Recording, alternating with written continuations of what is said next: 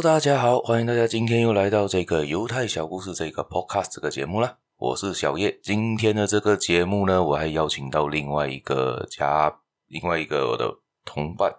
还是顺哥，来顺哥，大家打个招呼。Hello，大家好，我是顺哥，我很久没有来到这个节目，也是第一次来到这个节目啊，很久没有上节目的感觉啊。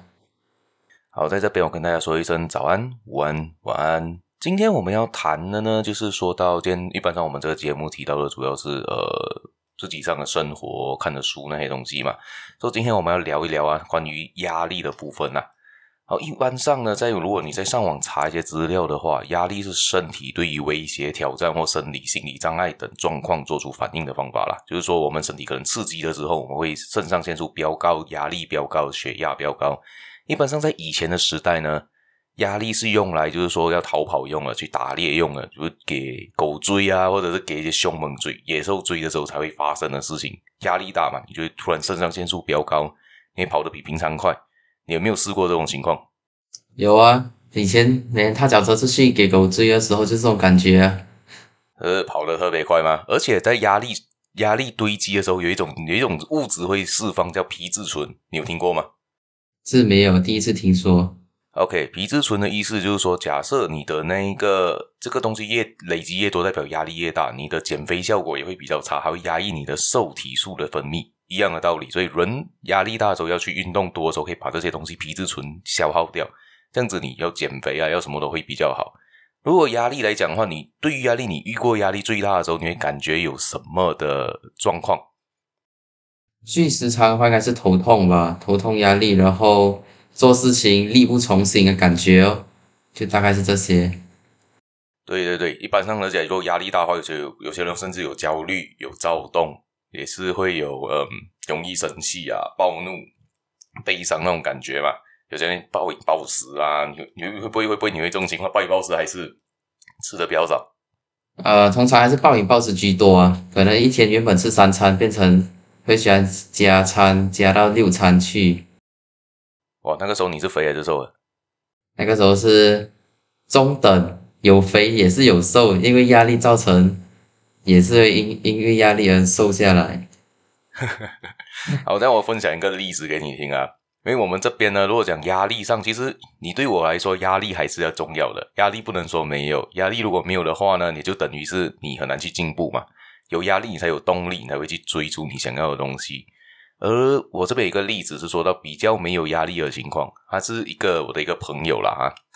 呃，他在他自己的家里呢是主呃做一些家族的小生意，基本上他的这个生意呢都是由爸爸来安排的，他就只是去做，他没去想太多，他就有时间就去做的，爸爸安排好什么他就去做。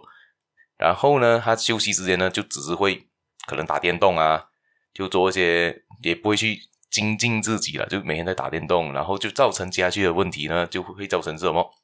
他就你就你的生活习惯不正常嘛，也没有压力的情况上，也没有去追逐你想要的东西，然后开始他就越变越肥，然后又没有目标，没有动力，然后他想要去改变，但是他没有改变。那你觉得他这个这时候有压力吗？呃，我觉得压力是有的，只是因为他是太小的压力，导致他呃直接忽略掉这个压力的感觉啊，因为人通常是太大压力才会有那些负面效果出来嘛，变成他这个应该是压力太小，所以变成没什么负面感觉，而且基本上都一直在放松的情况下，就暂时暂时这些。OK，好，从我这边的角度看法跟你有些不一样，我认为他有压力，但他的压力不在于是工作上的压力。他的工，他的压力呢，主要是想要改变，但是没有办法去行动，因为他一路来的情况都是由爸爸来控控制他们的那一个工作习惯，呃，排程做的那些生意要怎样去接单，那些东西要去怎样去操作，而他本身没有真正去，他想要去做，他想要去改变，要想要做一些进步，但是他没有去行动，他的压力我相信在那边，他有多多少少有一些压力，他想改变，但是不敢去行动。而也就造成他继续的没有目标，没有动力，也就没有改变。呃，我不知道可以，你觉得有什么方法可以帮助他吗？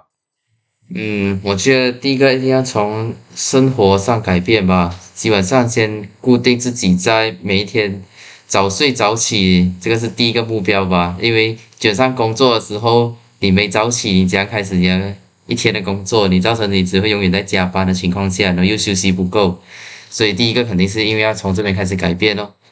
呃，第二个，第二个是饮食方面吧，因为基本上你吃的一直以来都是油炸类食物，呃，不健康嘛，所以变成造成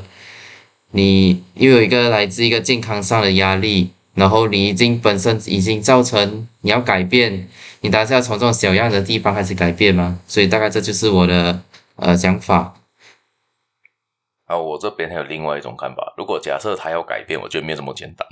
他要改变的话呢，我这边最近有上不久读一本书叫《原子习惯》，而这本《原子习惯》里面提到呢，人只要每天进步一八千就够了，他也不要求人进步讲一天你要进步一百八千，太大改变任何人都接受不了。其实他你问我的话，我的建议给他，可能是每一天花点时间在做自己想喜欢的东西，或者是有一些读一些书、看一些书。可能以前看一本书就要看一本书，坐下来看一本书，相信很难嘛，也没有这个习惯。可能一天看一面就好嘛，看一行字也好，好过没有。这样子慢慢慢慢的，他就有一些进步了。我的认为是这样了。好了，这样子我们今天节目也差不多到这一边了，谢谢大家的收听，也继续记记得继续的关注我们，收听我们的节目，还有继续的点赞订阅呢。对了，还继续帮我分享出去，谢谢大家，我们下期节目再见，拜拜。OK，拜拜。